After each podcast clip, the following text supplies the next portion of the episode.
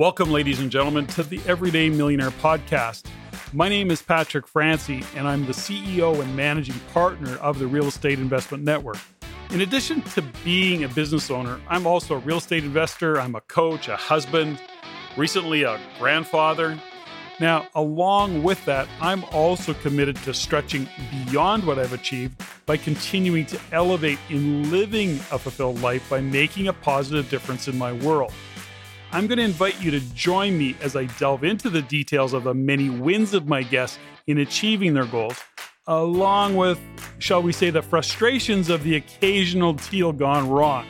Because my guests are here to help you learn by talking about what's real for them in business and investing in real estate from the life they're now able to live to the person they've become along the way as they've pursued their dreams in having the freedom they've gained by building a sustainable financial future for them and their family.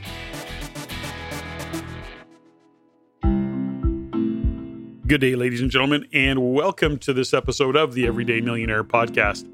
Before I introduce my guest, I must first start by thanking you for listening in and for your support and the feedback that you provide us on the show, and to continue to encourage you to send your comments, your suggestions, or your questions directly to me at CEO at reincanada.com.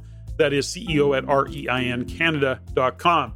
As well, if you're inclined, I'd really appreciate it if you were to share this show with your friends, your family, other people you know, and perhaps even people you don't know as well, please rate the show and comment on iTunes, Stitcher, and SoundCloud, whatever platform you happen to use to listen in. And while you're at it, you may as well follow us on the Everyday Millionaire Facebook page where you can comment, like us, share us, and overall help us promote the show.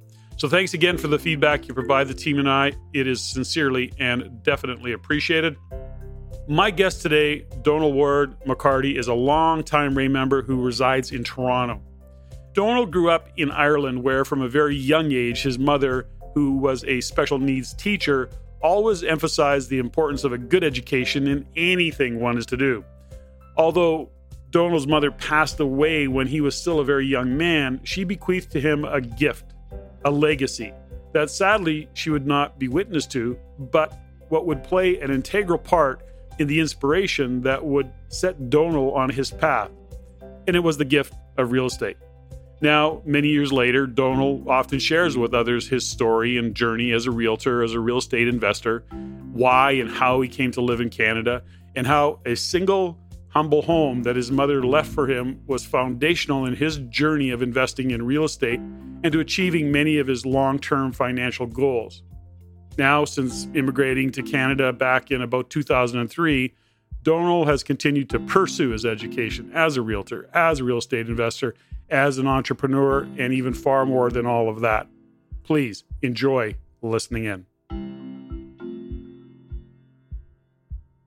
Donal McCarthy, welcome to the podcast today. Everyday Millionaire, welcome to the show, pal. Uh, thanks so much, Patrick. It's great to be here. Um, very humbled. Thank you. So, Donal, you're we got lots to talk about. I always feel like we have a lot to talk about with our guests or with my guests because they're so darn interesting and have always got something cool going on. But I always want to open with uh, get to know you. And one of the easiest ways to enter that conversation is, you know, do you have a 60 second uh, elevator speech or two minutes? So if somebody walks up and says, Donal, what do you do? Uh, what do you do? well, um, well, primarily, uh, I'm um, a husband and uh, father to a young three year old. Uh, I am a real estate agent in Toronto's downtown, and uh, obviously, I'm, I'm, passionate about that and also um, uh, real estate investing and knowledge, uh, hunt for knowledge, always learning. You know, if we're never learning, we're, we're, we're, we're not progressing, not moving forward. Education is huge for me.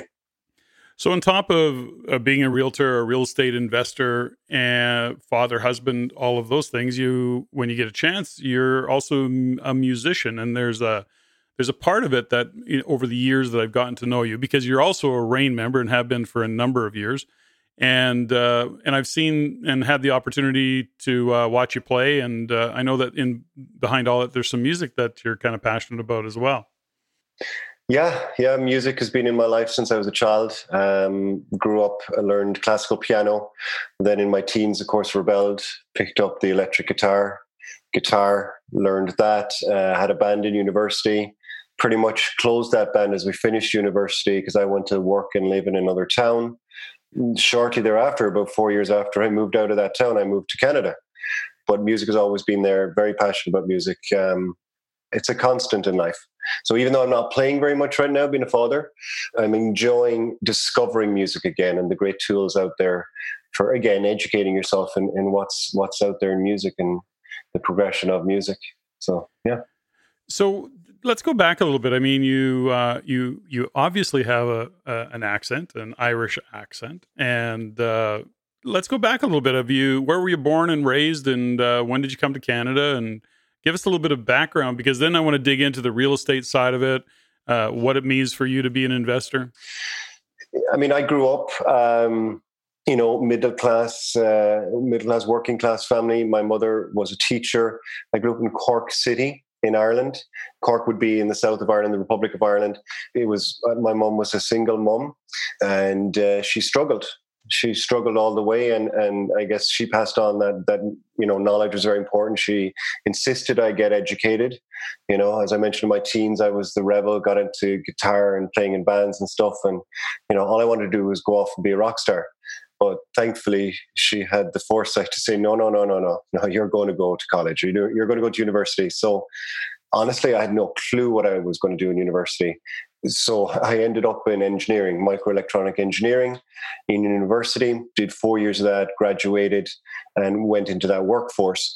But the story behind that, um, which I guess is is is what really brings me the, brought me to the direction of what I, where I ended up in Canada and in real estate is all that is you know, um, my mother struggled her whole life financially to pay the mortgage, put food on the table, you know, um, but uh, and when I went into university, uh, she was actually diagnosed with terminal illness. Um, it was actually metastasis of cancer. She'd had about a cancer about 18 months before when I was in secondary school. We thought it was all good, but it came back uh, very poignantly the day I actually started university. She got the news. So it was a four year battle of looking after mum. She was uh, a very strong woman, uh, although she was given three months several times, you know, by the by the oncologist. Look, you know, he'd say, "I really don't think you're going to last that long." She's like, "Nope, I'm staying right here. I'm going nowhere until my son has uh, a stability beneath him." So she did. She she battled it for four years until I got my degree until I got a job. And I actually started my job, and I was in my job about four weeks uh, with a big international uh, American firm uh, who were based in Limerick in Ireland. And uh, she passed. Right. And there was a lot of relief as well as grief with that. Sure. As you can imagine. Yep, I sure can. Yeah so I didn't really have any business acumen. You know, I was a student. I, uh, um, you know, I was I was educated to be an employee, and that's what I was. I was an employee in a big international company.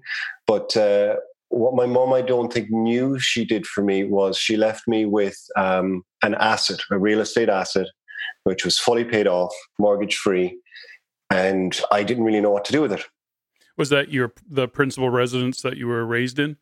Exactly. So you went to university in Ireland, and your mom. You said she struggled. Was she working, or she wasn't working? I she was, yeah. She yeah. she she had a very stable job and and, and a consistent income. Um, she was a teacher. So the reason, you know, for listeners and and just for context for you as well, Donal, is that I often dig into the backgrounds of what we call everyday millionaires, seemingly ordinary people who have achieved some extraordinary results. And one of the reasons I do that back to the education side of it is to share with people that there's so many backgrounds uh, that people have, and there's so many journeys that people are on, and that wherever you're hearing this from, whatever inspiration or aspiration you have for success, is that it isn't limited to how you were raised. It isn't limited into your belief systems or your stories that you know that you how you were brought up to. There's always that opportunity to change. There's always that opportunity to shift. So when we talk about, you know, Donal, where you are today as a realtor, as a real estate investor, what I, I really want people to hear in these kinds of conversations is about the journey. because life is happening. So you're growing up, and you've got a mother that passes. And uh, did you know your father by by the way? Did was he at all of in course, your life? Yeah, yeah, yeah. No, my father, um, you know, he just uh, he checked out in life. Sure. Uh, didn't uh, contribute um, both to society or to to us as a family. So, you know, uh, we took the route of just my mom and myself. Well, and and that is the fundamental difference of the seemingly ordinary is that that achieve results is they they're not a they they are perhaps a product of their upbringing but they're not limited by it. They're they actually break away from old patterns. They understand that they're not limited to what their dad taught them or even their mom taught them or the the environment that you were raised in. It's always our choice to change and to evolve and to grow. So in, enough of that I, I just wanted to point that out because as we talk about your upbringing in Ireland and your mother's passing. Did you have siblings as well, Donal? No, it was just it was just me and, and my mom. And then so after your mom passed, she left you with a property, your your home. It was paid for. You saw yep. that as an asset at the time, so there was somewhere. Well, I didn't. I oh. didn't. That's oh, that, interesting. That's, that's kind of where the story takes a left-hand turn in traffic lights. Um, I remember the day because my mom was a bit of a hoarder, and we had to get rid of a lot of stuff. And I remember sitting on the couch with a good friend at the time, and I had to make a decision. Okay, do I sell this or do I hang on to it? And it was the best decision of my life to hang on to it. So oh, you did hang on to it, and so you cleaned it up. Did you rent it out? Did you cleaned it up, rented out because I was living in another city, and and um, I remember the first few times that that income arrived in my bank account. That was the huge light bulb for me. Um, that's a point I can look back in my life where things just changed. If there was one moment, it was that moment, and because it was a paid off asset, most of it was was cash flow in a way. Your expenses were minimal. Did you realize and, at the time, Donal? Sorry to interrupt, but I, I like. No, to, okay.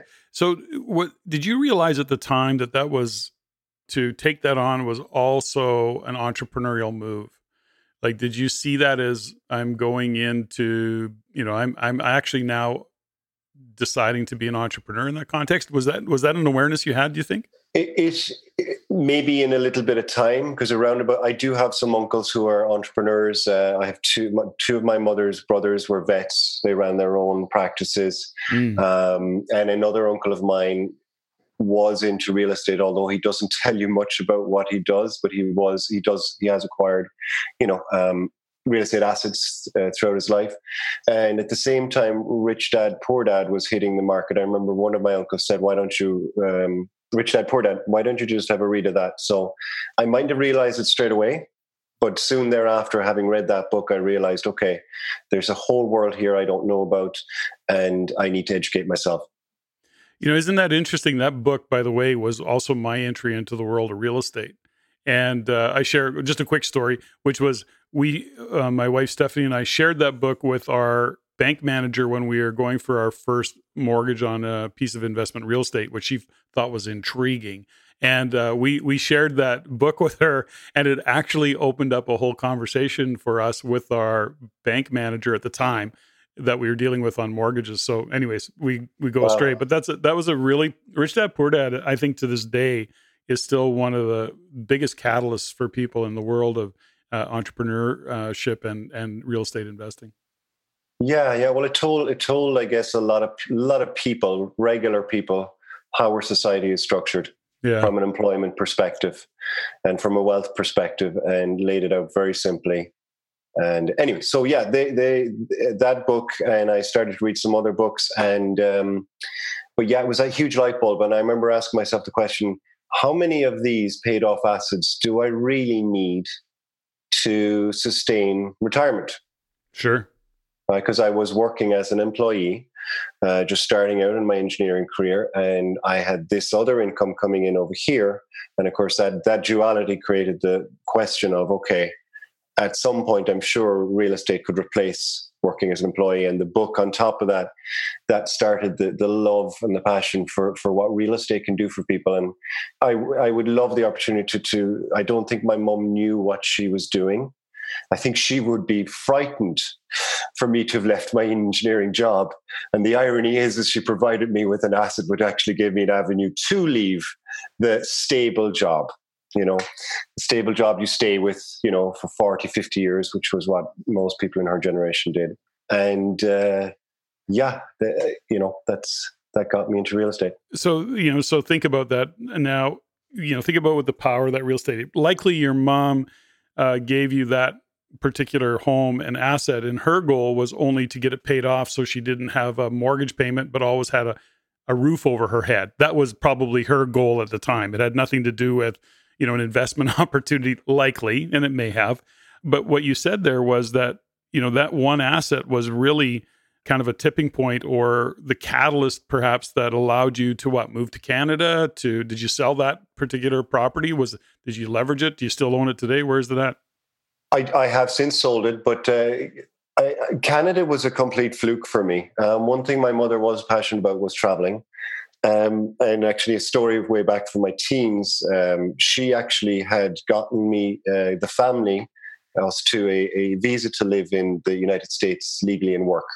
In my teens, of course, the state's government immigration saw me as being educated in Ireland. And as soon as you get educated, you're coming over here and be a producer in our country. So having gotten a job in Ireland, I soon had to hand that actual ability in, my social insurance card, let's say.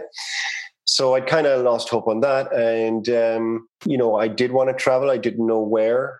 I mean, you have to look at it. I was in my early 20s. I'd lost. I'd lost my mother. I was a confused, a very confused 20 year old boy. So I didn't really know what I wanted. I was getting disillusioned with being an employee. Um, but I remember taking a trip to Canada just to visit uh, a friend of mine who was, uh, he had left university to come over to do his postgraduate in sociology in university in Toronto. So I just came on a whim to visit him with another another buddy of ours, and uh, coming and, and staying in downtown Toronto uh, in a small little rental that he lived in and experiencing you know the culture the food you know that diversity that toronto had to give was was huge for me you know? Little uh, little white boy boy irish guy with um, you know we've pretty much got a monoculture in ireland. Comes with its good comes with its bad but um, i consider myself a very open guy very willing to try out everything so when i came to canada and downtown toronto it was an eye-opener for me and it really you know, I really thought very hard. This is something I really need to entertain. Now, you, I'm so glad, you, I'm glad I did. yeah. So you, so you, you came on that trip. You went back to Ireland, and then at that point, you had made the decision to come back to Toronto. Well, the decision took some time. I mean, obviously, I had um, I had to figure out things with the, the, the real estate. You know, my, the principal residence that was being rented out. I had to figure you know, leaving my job what was I going to do in Canada? So there were there was about two years where I actually came over and back a couple of times, would stay, spend a summer, and one of those summers was actually when I um, started. Okay, I want to learn real estate, and I believe that you know this was the best. And I didn't know it then, but looking back, of course, I'm just I consider myself quite lucky. Like when I saw certain real estate courses in Canada, I was intrigued, and there's nothing like that in Ireland. And I just loved what, particularly REIN. And this is not a peg for REIN. I'd gone to other courses, and they were scary, and I left the room running. Right, and then one. Remember, you used to go to actually the the the cash flow game um, there, there, was a, there was a group of people who played the cash flow game, and uh, I used to go to that, and of course networked. And eventually, I heard about REIN, and I decided, oh, I'm going to go check them out.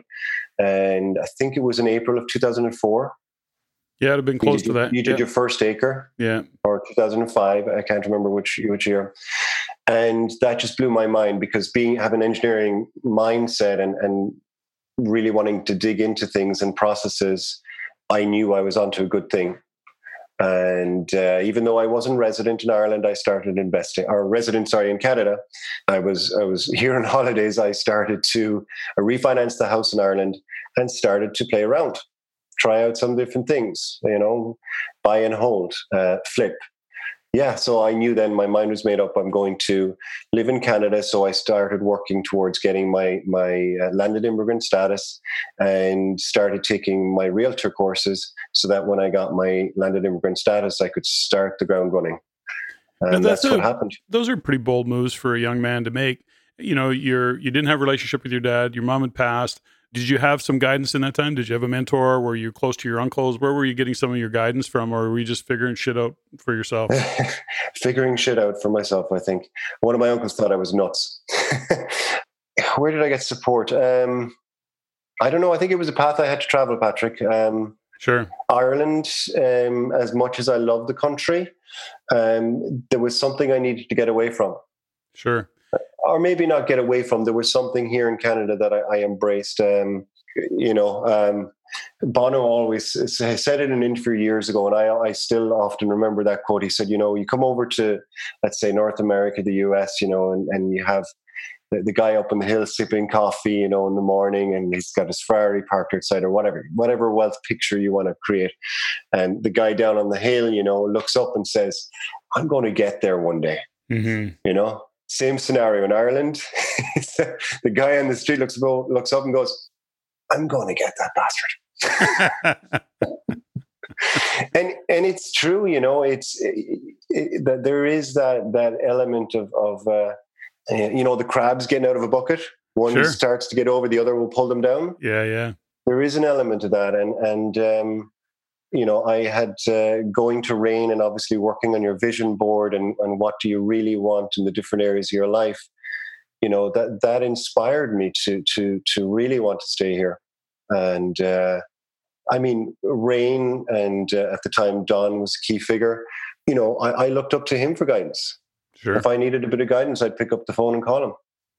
Now, when you think about you know the, it's probably only in reflection that you can see it, but you know where where was the where was the fork in the road for you do you think around coming to canada and getting into real estate? Do you you know was the fork in the road truly the first time you came to canada and and then you were starting to make the conscious choice at that time? Did you after your first trip to canada you just did you just really in your mind go i got to get back there somehow or was it or did it just kind of grow over time where you finally just said i'm i'm done. I'm going. I'm hardcore going to canada.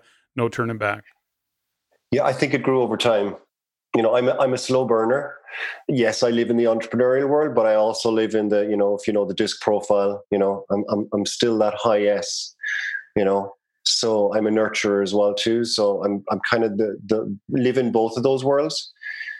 So for me, it had to, it did have to be a slow kind of a slow burner for me. Um, and then, you know, as things happened, I acquired my first property. I, I, I joint ventured on, on a flip here and a flip there. You know, I was in business with some folks. It just all started to just, it's the snowball effect. And then at a certain point, I said, this is where I want to be. I'm not going back.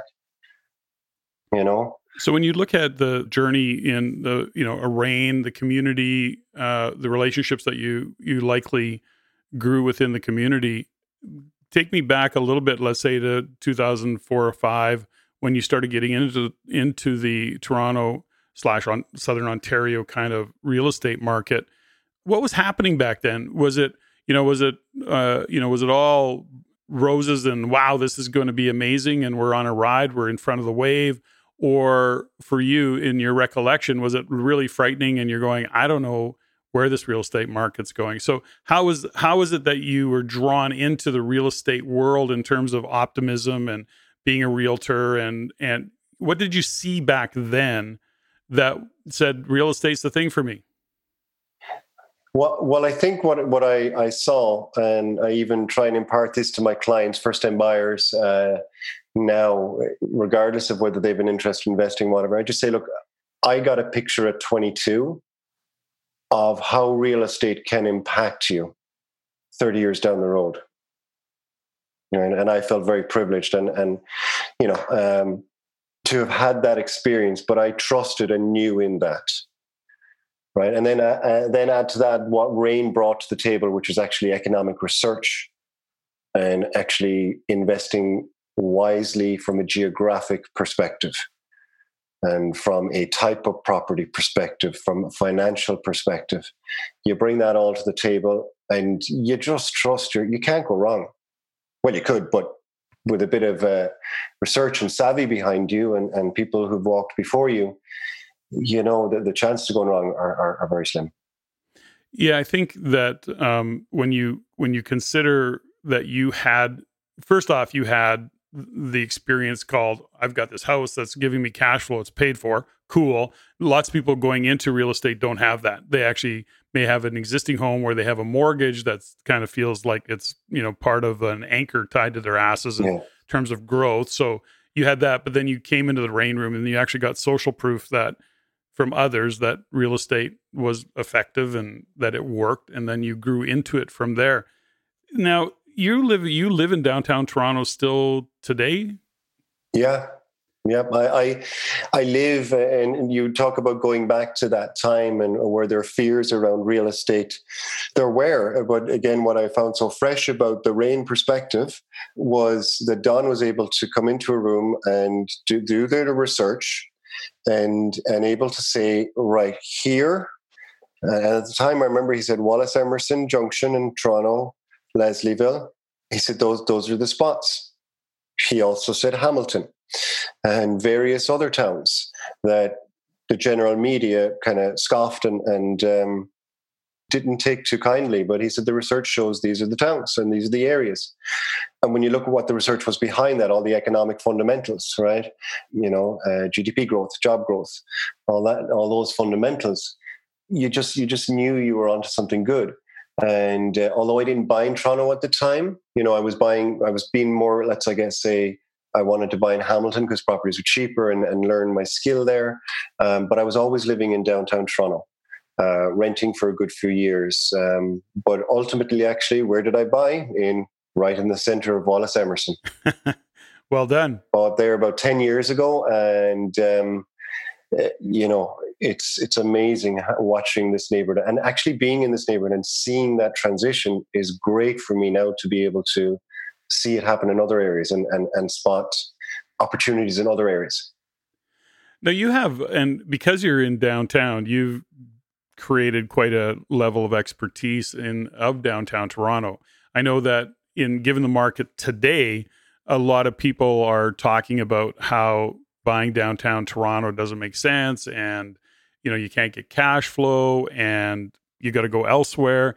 You know, just because we're in the conversation right now and this isn't about investing anywhere, but how do you given the market today as a realtor and as an investor, how do you kind of answer those questions or that pushback about I'm not investing. There's no way to invest in downtown Toronto. How do you see that world now, this many years later? It still works in Toronto. You can still make a property work. Uh, we just p- picked up one again last summer. And, and, again, being a realtor, I have opportunities, uh, you know, available to me because it, it, it makes sense, right? We see the opportunities first. Sure right? We are sitting at the table with those, you know, moms and pops. We're saying we need to get to X by such and such amount of time. Here's what we want. So you're actually the first person sitting in front of those opportunities. So I saw one of those last summer, and uh, with your standard uh, financing, it it makes sense. Makes sense. Yeah, it's not it's not cash flowing crazy. It's pretty much break even. Um, but the way I see it, it's downtown Toronto. Give that two or three decades and see where that that asset is from a, an appreciation perspective, yeah, I'll take those all day long. So you, you know, what you just said there was because I, we have a lot of real estate investors that listen to this. I mean, you just, you know, you just said, let me look at that at 10, 20, 30 years. Do you think that, you know, that's an interesting timeline? You, I don't often hear investors think in those terms, by the way. I often hear people talk about five and 10 years. Do you think in general, uh, that investors often have too short a timeline from your point of view, given what you've seen over the years and the investors that you've worked with? It depends what, what they want out of it. Right. If they get their appreciation and their cash flow and what their goal was getting into it, if they if that's achieved in five years, wonderful. My game is uh, and other than the two flips I had, um, and for other reasons, I wanted to get out of those.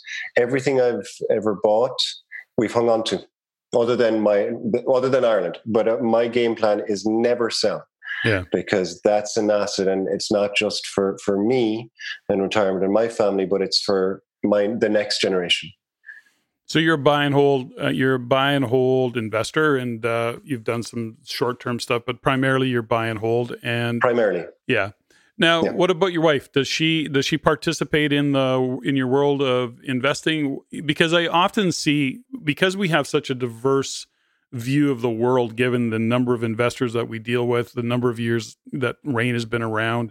We often see real divergence in belief systems between significant others of real estate investing. And tell me a little bit about you and your relationship with your wife in terms of that. Was is she a, is she a cheerleader for you or is she She's a cheerleader. Yeah. She is a cheerleader. Yeah, and she's great. Um, I met Darcy actually tomorrow 10 years ago, I think it is. Yeah, March 17th, 10 years ago. The same the same time I got my real estate license and started down the road of being a realtor.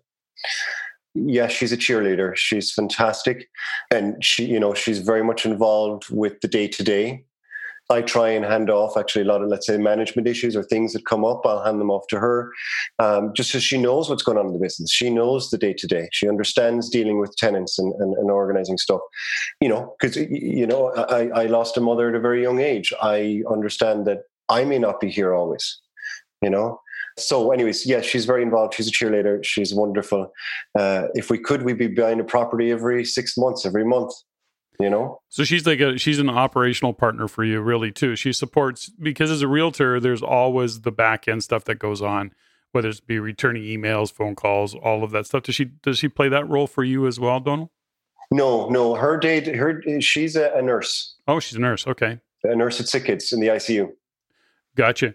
So when you were became into the world of being a realtor you've supported real estate investors along the way. Do you see that same what i what i call a just a divergence in views of the world between couples of real estate investing. Do you see that show up for you? The reason I, I shine a light on it because I see it as a block often. When I'm talking to REIN members and I'm coaching and I'm supporting things that are going forward, as I dig into things on a coaching call with somebody, what I ultimately will often discover is that there's a misalignment in values of risk and money and real estate and what we should do and what we shouldn't do.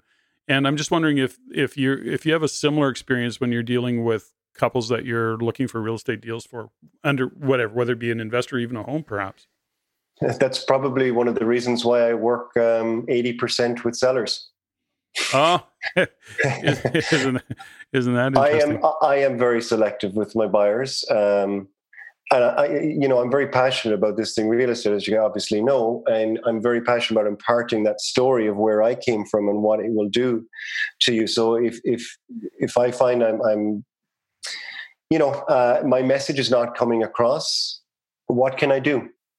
Is that what the question? Is that where you're going about? If I'm dealing with a client and they just don't understand. Well, I think it's a little bit. I think it's a bit of both. You know, what do you do? But do you see it? Do you see where that gets in the way of people actually being successful as real estate investors? Uh, I see it far too often from my point of view. So I'm just wondering, do you do you sometimes see the same thing, or is that uh, have been has that been an experience for you? Yes, it has. Yeah, yeah. Now, now that said, downtown Toronto, I, you're right. A lot of people don't don't invest down here. They have to be really passionate and understand that that vision of 20, 30 years. Mm-hmm. Right. Um, you know, I'd, I'd see it in myself sometimes too, right? I, I again, like I mentioned, I live in that, that duality world where I'm I'm the nurturer and need to do my analysis but I'm also an entrepreneur. So I move at a pace probably slower than I would really like to. But but yeah, we all have our roadblocks. How how important because you know this this many years in you've had you know you've experienced a, a great uh, great degree of success. Uh, you continue to love what you do. How important has it been, and how important do you see as just a general mindset uh, from a real estate investor point of view? Are you consciously and often working, developing that kind of personal development, that mindset attitude? Are you really aware of that? Do you study, read that? Is that, that has to be number one. That has to be number one, fundamentally. Yeah. And what do you do to kind of support that growth of your for yourself? Um, I do a lot of education. Um, I do find the company that I'm with as a realtor you know they they've actually won from an educational um, institution they they they um, they've come out tops uh, for several years um, with a particular institution in the states they're big on that right if you're not if your mind's not growing then you will not grow okay if you don't grow your wealth won't grow.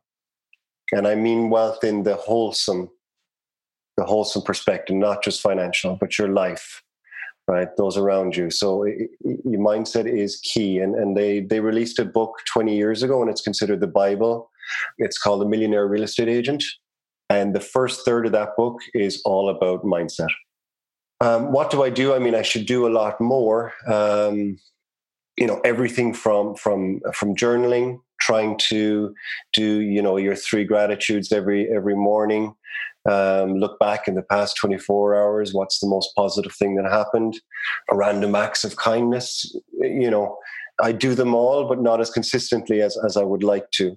But yeah, your mindset is is is crucial, and and and I know that. Uh, I come from my family. Let's say if, if we look at my family, uh, there would be, and, and, I'm big on this and giving back to this, uh, there is an element of mental illness. Okay. And I think it's great in our society today that, that, that actually people are starting to discuss this. So yeah, if if you've got something going on in your mind that's dragging you down, if you can't get out of it, then how how do you move forward? So mindset is key.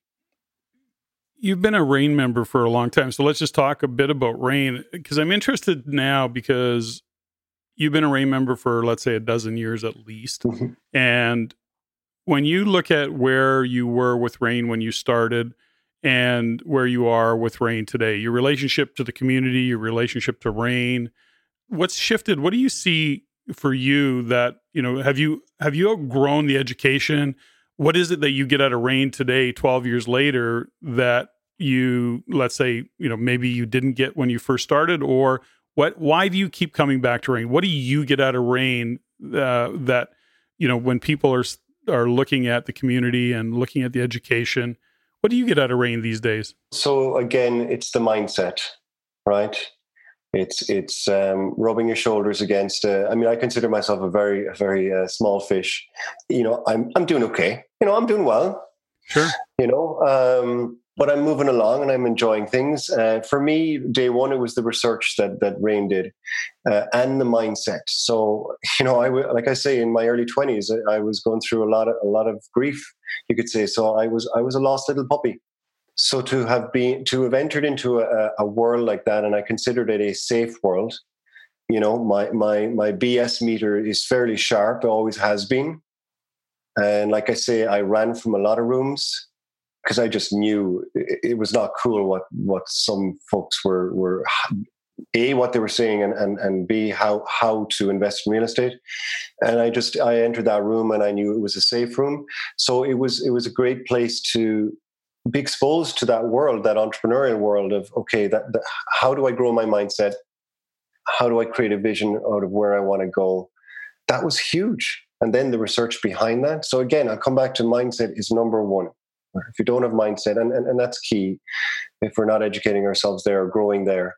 And then but then behind that were the systems and the research and the know-how. So that's where the engineers st- stepped in right?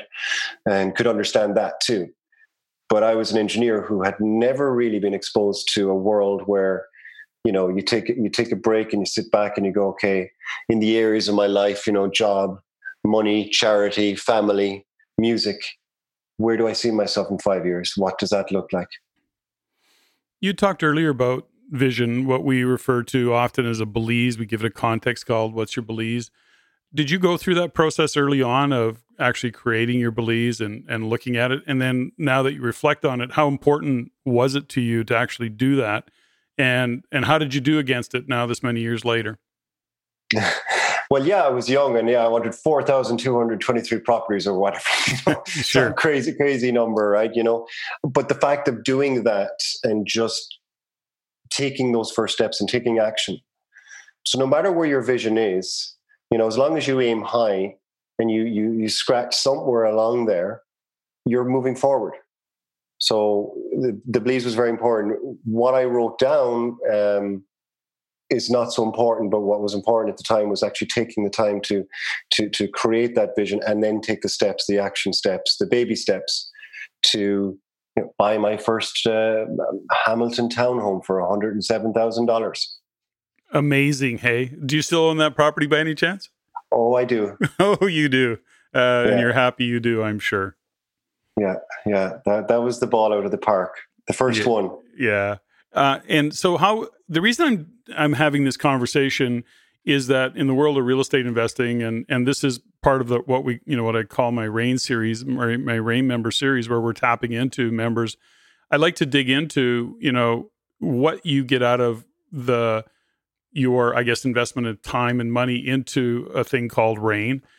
And how important has it been to be in a community of like-minded people? I, I, I get different views of that world from different people. I, I would like to hear from you because a dozen years later and you're you're doing what you're doing how important has the community been to supporting your success how big a part of it has it been for you uh, very important um, i should probably go more often to the monthly meetings uh, but being that young daddy or daddy of a young kid yeah uh, i don't go as often as i should but if i go back to the days of of of you know when i when i would go to the monthly meetings the community the community was huge and is huge. And it's it's all about hanging out with people you want to. I don't want to say become like you know because everyone has their own identity, and I don't like anyone to change, but just to learn. It's it's education. So, what are you giving guidance? Because you've done some coaching in in the past, I believe, but when you're giving real estate investors, you know, now in 2019 when you're asking, you know, when you're suggesting or making suggestions to them, what are what is it that real estate investors need to know? What are you telling new investors today about real estate and why it's important and how they approach it? Do you have a do you have a view that you share with others when they're just starting out in the world of real estate investing? Well, I I, I always come back to that story that got me into real estate right? Uh, that insight of, of of what a property you know 20 25 years once the mortgage is done what that can do for not only them but for you know they could be a young couple they haven't had kids yet right? So i always come back to that story and just just get into the market. That's the important thing. What's been i mean in the world of real estate investing there's always shit that happens and you know stuff comes off the rails What's been your what's been your I guess we'll call it what's your biggest failure? Do you have one that stands out that you went, "Oh my gosh, I just absolutely blew that one." Um, I joint ventured, um, and my bad, my responsibility. But speaking of off the rails, I joint ventured with um, with uh, some folks who went off the rails. And that was just you not paying attention to the details, or was it you too trusting? What was what was too it? Trusting, uh, and yes, uh, having the blinkers on a bit, you know, as well. Uh, and I don't put any blame on anyone else. That's look, that's my gig. I chose to go down that route. That's that's totally. Um, I accept full responsibility for that. Do you think that you, when you reflect on that, Donald, do you think that that at some point actually could be considered a blessing in disguise, that failure, because what you learned from it probably protected you from either getting in deeper and or a reoccurring the obviously it's made you more savvy or more uh, committed to doing diligence and choosing your partners differently. Would that be could you would you consider it that way in reflection? Oh, of course. Yeah no it, it, definitely has. But the and uh, yeah of course but the programming of that has actually made the pendulum swing. Hmm. Probably for a good reason. Maybe now, um, because I am finding, you know, I, everything I've done myself has been on my own capital, right? Um, so I've been very reluctant to get into joint ventures for the last decade because of that, right? Um, so in your world, arguably, that may have held you back from actually growing your portfolio more than you potentially could. Yes, but maybe that was a good thing. Sure. Because I have grown my portfolio now. I'm at that point where I know how the game works. You know, and, and yes, if I if I were accepting somebody's, let's say, capital right now to help them get into the market and teach them how to to grow their wealth in real estate, I would be proceeding very cautiously, cautiously and doing a, a, lot of due diligence. And of course, the, the you know the the the REIN joint venture uh, success secrets handbook and everything like that. I'd be going back to that, pulling that out, and saying, okay, page one. you know, but I'd say yes, it was a good thing, but also it has stunted me. was there a point that you uh, arrived at, or I don't want to say arrived, but can you reflect or see where there was a tipping point that actually, you know, when you're when you're climbing a hill, you get to the top and then you just peak it and you come down the other side. It's a lot easier going down the other side because that you've you've hit that peak or that tipping point and now you get to go the other way. Have, do you feel like you've there has been that in in in the past in what respect in in what area in in real estate investing or sure whatever area you want you know maybe you've got two or three areas to share but you know have you have you hit some tipping points that you're just really feel some momentum some velocity or some relief? Maybe that's what it is for you? Yeah um god there'd be a couple. Um i i, th- I think when i really started to feel comfortable because uh, you know, did Hamilton, did the Edmonton Edmonton thing back in 2007 and 2008, did that. And th- then the next one was buying our principal residence. And I remember buying that, and it was poor shape, let's say, and renovating it and bring, moving in. And we renovated it as a duplex, getting income from the basement. Then what was the next step? Okay, and I spent again that at high S, right, high C. It took me forever, and I, and I remember flying to Edmonton. I remember looking at buildings. Um, I remember putting an offer in on a, on a multiplex in London, and then I remember it was 2015. It was the summer, and I kind of said to myself, "Why don't I just buy in my backyard?" you know, sometimes we're, you know, we're our own worst. We're idiots. Yeah, sure. you, know, you know, I was I was drinking the Kool Aid of Toronto's too expensive, and no, no, that can't work. I just say that's interesting. You know, you're you're there, you're in it, and you're looking outside of your backyard. I mean, and and yeah. that could be good too. But, anyways, you had the realization that why do that when I can invest in my own backyard? Well, well, well, I think my vision was I wanted I wanted the the sexiness of a ten plex or something like that, or fifteen plex, something like that, which you could do. I could do with what I was able to afford in, in Edmonton or wherever. And then I just kind of shook my head and said, well, "Look, you can do the same with three units in Toronto that you can do in Edmonton with with ten or so, right?"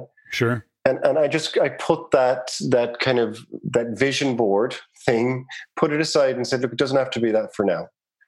Started focusing in Toronto and I think it was within a week or two of finding out that my wife was pregnant. I went out, looked at the property, said, This is the one, made an offer, secured it. You know, I remember my wife's, uh, I said, I came back in that day, I said, I think I found the house. We're buying a house, we're buying an investment property. And she said, You only needed to buy a crib. You didn't need to buy a house. was her joke. Um, That's great. And I think once I got that up and running, uh, we purchased that. It had the bones of a triplex. We went in and, and you know rejigged some things, and and we got three one bedroom units out of it, and it cash flowed. And it was really solid house, detached in a great neighborhood. And I went in there, and I feel I got it at under market value because of a poor realtor on the selling side. Strategy was poor, and the family it was on the market for a while, so the family started to sweat a bit once I got that up and running, I, I, that for me was a tipping point. Hmm. Right. Uh, so to do the next one after that didn't take as long. So a little bit of analysis paralysis early on, a little bit of you know lack of clarity Always. around some stuff. Yeah, that yeah. engineer that that you know, you know, I I often joke about engineers, but I mean, they're such an important part of you know a way of thinking. I mean, it's but it it does. I see it with uh, REIN member engineers that they do have a tendency to really, in some cases, overthink, and that can slow yeah. them down. And that's a little bit of what you're at the effect of. Yeah, yeah. So when God you're you're you're God help them absolutely. Now, I mean, you work with lots of people. You lo- work with lots of real estate investors. You know, if you're giving guidance, is there is there a common I don't know um, is there a common mistake or misstep that you see being made? Is it, you know, like for example, is it overanalysis? Is it lack of preparation? Is it moving too fast? Is there anything that you see as a, you know, if you were guiding people that are just starting out, what what what are some of the things that you would want to caution them against? It's the mindset. What does that mean? So, what does it mean uh, when you talk about mindset? What does it mean? You got to be real positive, or they, they don't fully believe that this is the right avenue let's say for for I, let's assume that it's for long-term wealth that they're getting into this right? There's there's a bit of a um, a question mark over what they're doing. Too much risk. So the risk adversity could be something which of course again is mindset. I've struggled with it but when i just you know get over it and go for it it works out. And i think it's it's that belief of will it work out that that uncertainty that's what holds people back. So really, and in, often that is the case of evidence. People want evidence that it's working. I mean, as a as a real estate investor yourself, as a realtor, I mean, you can now provide a lot more evidence. Mm-hmm. And one of the things that I see, and and tell me how you view it, is that fundamentally, often people don't understand the difference between a realtor that's investor focused and a realtor that is just selling the next house. And so if you're an investor that or if you have a mindset or an intention of being a real estate investor, part of what you need to do is actually align with a realtor who's investor focused. Would that be a fair statement? Because there is, in my experience, there's quite a, a, a different view of the world between somebody who's selling a house and somebody who's helping an investor buy an investment property. Yeah, well, well, it's the same. It's the same. Uh, if you were, if you were hiring a lawyer, right? You know, do you need a criminal lawyer uh, or do you need a real estate lawyer? What's their focus? Do you, you know, speaking of lawyers, which then triggered, you know, for me the thought process around a team, and as a realtor, you're from from an investor, you're an integral part or very important part of a team, and how do you see where not having the right team gets in the way of some of your clients perhaps. Have you had that experience? Because you're really at the you know you're part of that center. you're at the center right? Because okay i've got this deal and you know they're tripping over it because they they're uncertain. They don't have the right mortgage broker. They don't have an accountant. They don't have a lawyer. Happened to me. Yeah. So happened to me even last year on that purchase. In what way? You how know, did what happened? I, I you we all know how difficult the financing world is right now yeah. Okay. And um, yeah. So, so, the financing world, what what what about it? Let's let's really dig into it. Were you just not prepared? Did you not have your paperwork? Did you not? Were you were you not up to speed? Too with, many properties.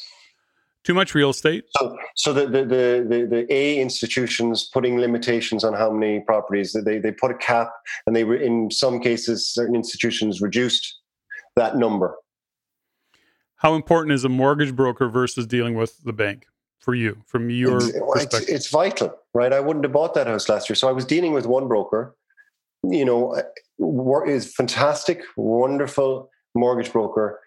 But when my back was against the wall and I, I couldn't get anywhere, or that person couldn't get with with with the avenues with his A institutions, I, I went to the Vine Group of REIN this is something that I stress a lot and I push it, you know, I gosh, I say this from stage all the time is that the soapbox that I always stand on is number 1 as a real estate investor, make sure you're dealing with a realtor that is investor focused and generally because there are a number of realtors in the REIN room, that's where you should start. You know, because they're going to speak the same language, they're going to have mm-hmm. this, you know, the same they're going to share common values, common understanding.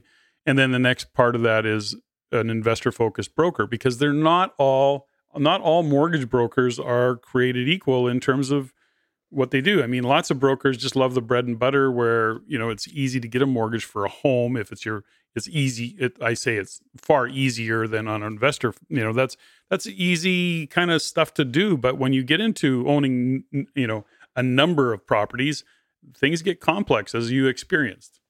Yep.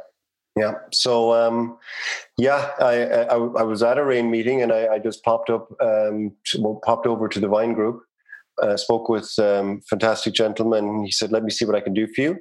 Within a week, um, we had financing within a institution. Wow, and that's and, that's the like, difference so right there. Yeah. it happened to me. Yeah. yeah. right? If it's happening to me, it's happening a lot of people where they don't have the right uh, people who are focused uh, in investment wise. It's fine for the first few properties. We get it.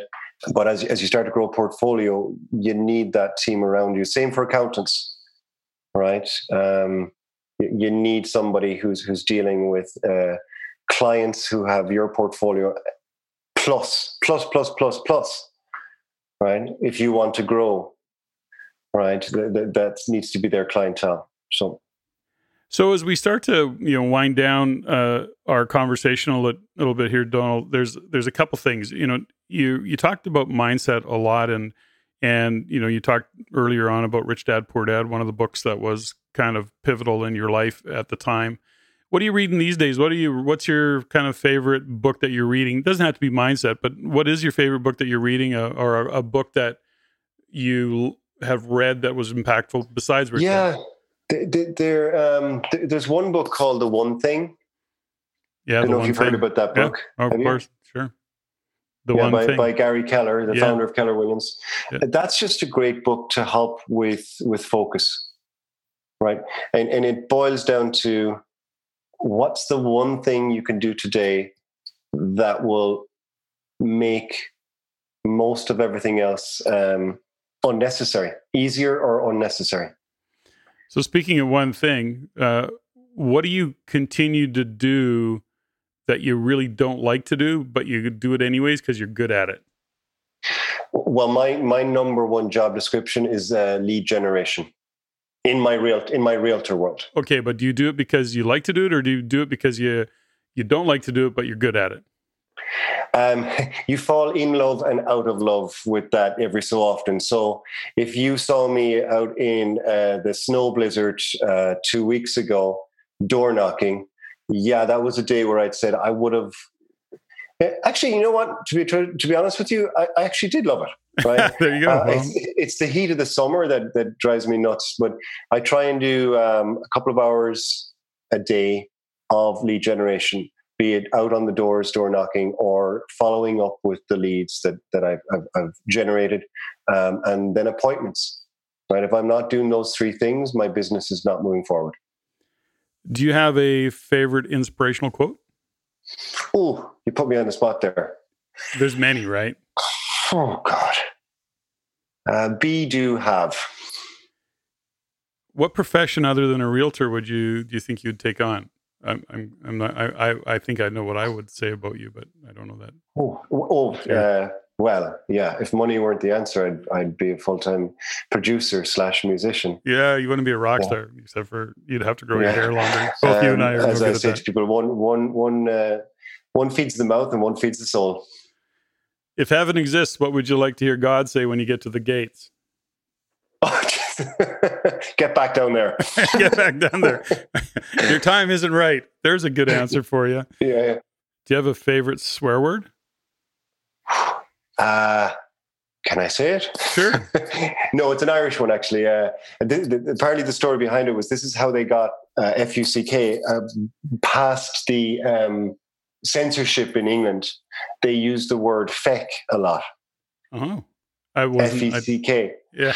Fact. So if you if you type into if you type into uh, Google, type in Father Father Ted, and pull up on any episode. It's back from the nineties. It's a very hilarious sitcom, produced actually in England, but it's about Irish, three Irish priests. So you'll see in that show that word used a lot, and it's innocuous, right? It's not sure. the real word. It's yeah. very innocuous. So that that would be it, I'd say. What do you have a uh, do you have a favorite tune? Given you're a musician? Is there? I didn't expect that last one, by the way, Patrick. I, well, that's okay. That's all. That's what it's all about, man. Keep you on your toes. Oh, I'm fi- um, I'm finished yet. I'm going to probably throw you another couple of curveballs just because I no, think it's great. I love fun. it. I love the curveballs. Uh, favorite tune? Whew, that's so hard. I'll go with something that uh, I sing most every evening to my my son. It wouldn't be my favorite song, but but I, I do for for many emotional reasons, it's it's definitely up there because it has a certain emotion to it. So the night my mother died, uh, I sang this song to her. Um, she was very she was in a coma, but I knew it was she could tell it was me saying goodbye and and her saying goodbye to me. It's the last track on U2's The Unforgettable Fire. It's called MLK, which of course stands for Martin Luther King. And it's a lullaby that uh, that U2 wrote for for for Martin Luther King. Cool. As as a kind of a you know um, a rest now, R.I.P. Do you have a favorite movie? That's heavy. Sorry. That's not at all. That's I think that's great. I love that. Favorite movie? Again, some of the odder Irish ones from the 90s. Yeah, I know you're thinking there, Patrick, and they're there. Come on now, we have a bit of a timeline here, Don. A bit of a timeline on a clock here. If you didn't notice, have you have, um, uh, the movie that I'm loving these days, and I keep sharing it, and, and at, at, some point it'll get old, but is yeah. Uh, yeah, and I've just lost the name of it with Freddie Mercury, Rhapsody, uh, Queen. Oh, Bo- Bohemian Rhapsody. Bohemian Rhapsody. Love yeah. that movie. Have you seen it yet?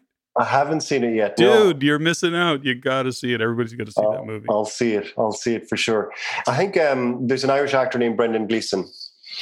Actually, uh, here's a good one. Uh, movies for me, it's it's it's either crime ones, crime dramas, or funny Irish kind of funny wit English humor. There's a, there's a great one called In Bruges. In Bruges. Have cool. you ever seen that one? No, I can't say as I have in Bruges. You should check that movie. It's Colin Farrell and Brendan Gleeson. It's just a great, entertaining uh, movie, and it's just hilarious. And Brendan Gleeson's in it, who's my favorite actor, and uh, maybe why our son's name is Gleeson. There you go. Oh, geez, I never even thought of that. So tell me, uh, okay, so here's a question that I wouldn't ask anybody else yet. I haven't ever. Wow. Um, because I haven't had a, a, a, true Irishman on the on on the podcast. Beer or whiskey? Mm, seeing as I don't drink beer, it would have to be whiskey. Ah, okay. I just thought, you know, the, the the reputation of an Irishman, you know, precedes. I'm Irish too, by the way, but I'm not from Ireland. Patrick Francey, of course. Yeah, and so uh, I I myself uh, imbibe whiskey, but I, I, certainly enjoy a beer too. So that's cool. What are you grateful for?